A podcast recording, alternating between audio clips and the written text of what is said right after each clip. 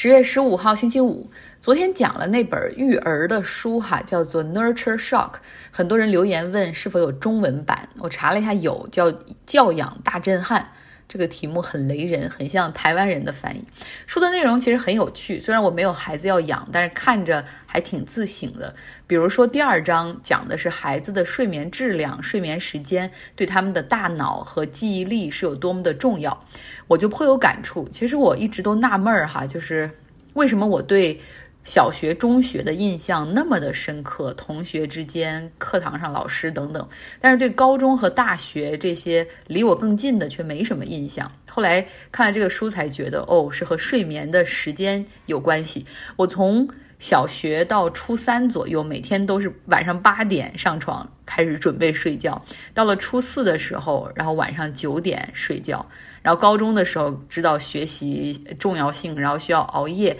大概就是从十点睡、十一点睡到半夜一点睡、两点睡这样。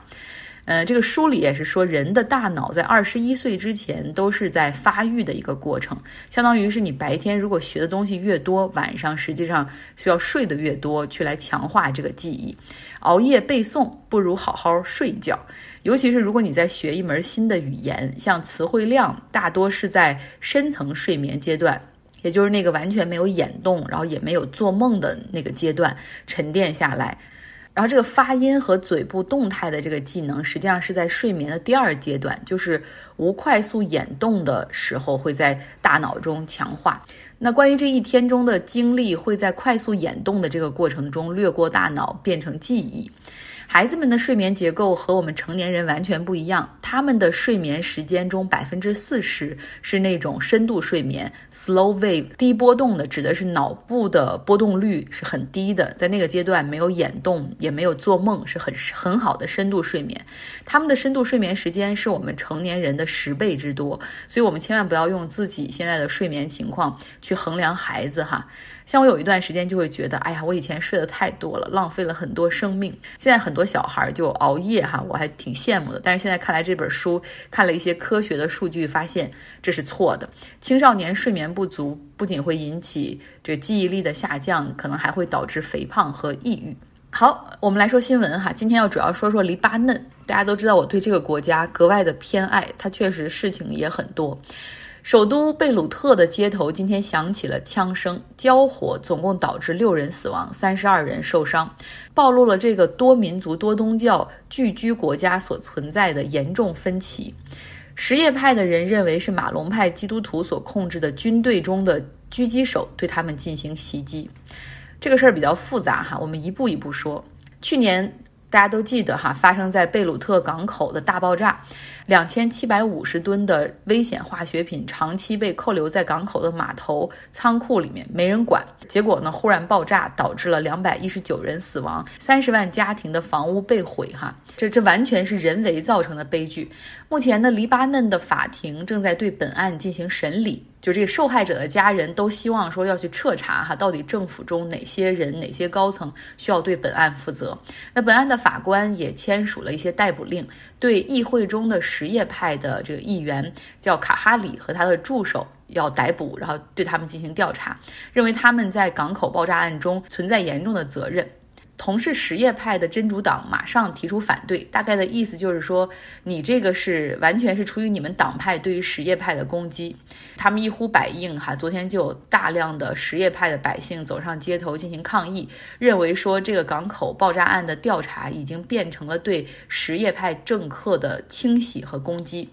那么什叶派抗议要求更换法官。可就在这个时候，附近高楼里有狙击手对抗议人群进行射击，然后大部分的平民百姓就四散而逃。但是真主党和他的支持者也不是吃素的哈，我们知道他们本来就是武装起家，不知道从哪儿拿出了这种自动式的步枪，开始朝疑似狙击手所在的地标位置进行开火。结果子弹呢打到了一些住宅楼里面，误伤了在那儿的居民。那黎巴嫩的军队后来马上派出士兵和坦克前来控制局面，但是真主党和他的支持者不依不饶，认为说开枪的狙击手一定是这些基督徒政党 CLF 这个党派他们在背后指使的。而后者就这个基督徒的党派 CLF，他们则回击说：“拜托，黎巴嫩早已经不是内战时期，你们不要试图在离间这个国家，并且让人民互相为仇敌。”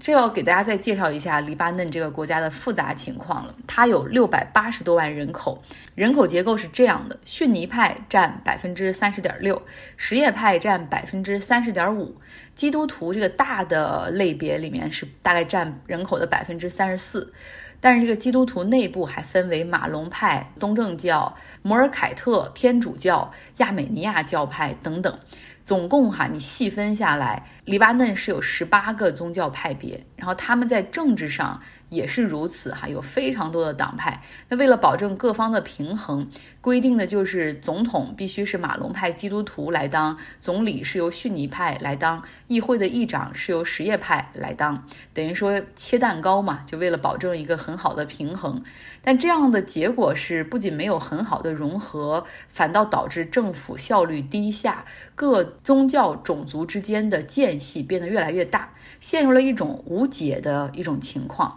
那各宗教派别的选民投票的时候，只选自己宗教派别的党，这也就是为什么像真主党哈，这个昔日被认为是恐怖主义的武装力量哈，它变身为政党之后，现在居然在议会里有十二个席位。哦，这是再说一下黎巴嫩的议会，黎巴嫩呢总共有一百一十七个政党，其中得票最多的党也只不过有十八个席位，所以真主党的席位真的算不少了。而且你可能想不到，我也没有想到，现在黎巴嫩政府组阁有多少个党派？大家猜一下，有多少个党派？一百一十七个政党，总共有多少个党派联合组成了这个政府？九十六个，这数字真的是让人震惊。其中呢，这个九十六个政党中也包括真主党。那不同党派背后其实有不同的国家利益进行支持，像法国人支持的是马龙派的基督徒他们的党，因为法国人认为说这个马龙派基督徒是十字军东征的时候法国人就留在这儿的后裔。那逊尼派的背后呢是有沙特人支持，因为沙特也是逊尼派嘛。珍珠党是什叶派，所以它的背后是伊朗。就是说了这些背景，可能你就明白了为什么在去年爆炸案发生之后，黎巴嫩政府解散，重新组阁，这个新政府居然花了一年多的时间才搞定，就是因为涉及的利益太多了。刚刚上任的新任总理是曾经两度出任过黎巴嫩总理的超级富豪、电信大亨麦卡提，他本人也是逊尼派，对吧？就是遵守了刚才我们所说的那个原则。他呢认为说，黎巴嫩要想解决现在的这种危机哈，尤其是经济危机、货币贬值、超级通胀、能源短缺，就必须向国际货币基金组织 IMF 来借钱。但是 IMF 它是借钱哈，它也是有条件的，因为这些钱都是各个会员国在那儿的这种储备，所以你必须要看到这个借款国能够还上。然后你要有这种还钱的能力以及重振经济的方案，他才会借给你钱。但是目前呢，没有看到黎巴嫩有任何靠谱的计划。其实这儿想多说一句哈，大家有人听过历史上有一个地理名词吗？叫黎凡特。黎凡特这个地区大概指的就是东地中海这边，然后南到埃及，东到叙利亚、巴勒斯坦，然后北到土耳其、希腊这边。这个地区呢，是因为地处于东西方交汇之地啊，从古罗马、古希腊那时候就一直很热闹。这个地方贸易往来、人员往来非常的频繁，文化和宗教一直也很多样化。这个黎凡特这个大的地理概念中有三个超级大都市，三颗明珠，分别是亚历山大、贝鲁特，还有士麦纳。士麦纳就是现在的伊斯梅尔的前身哈。三颗明珠里面都有希腊人、犹太人、穆斯林、呃基督徒混居。那个当时城市里的这些知识分子都可以流利的用阿拉伯语、法语、英语进行交流。到现在。其实真正还保持着这种多文化、多种族聚居的，就只剩贝鲁特了。像亚历山大，随着埃及独立，然后民族运动的崛起啊，彻底已经变成了这种纯埃及的城市。士麦那也就是现在的伊兹梅尔，他在第一次世界大战之后，当时现代的土耳其之父凯莫尔率军出征士麦那，赶走了准备占领这儿的希腊军队。当地的一些希腊人和一些基督徒担心遭遇种族清洗，哈，然后那些不是土耳其人、不是穆斯林的人就都迁走了。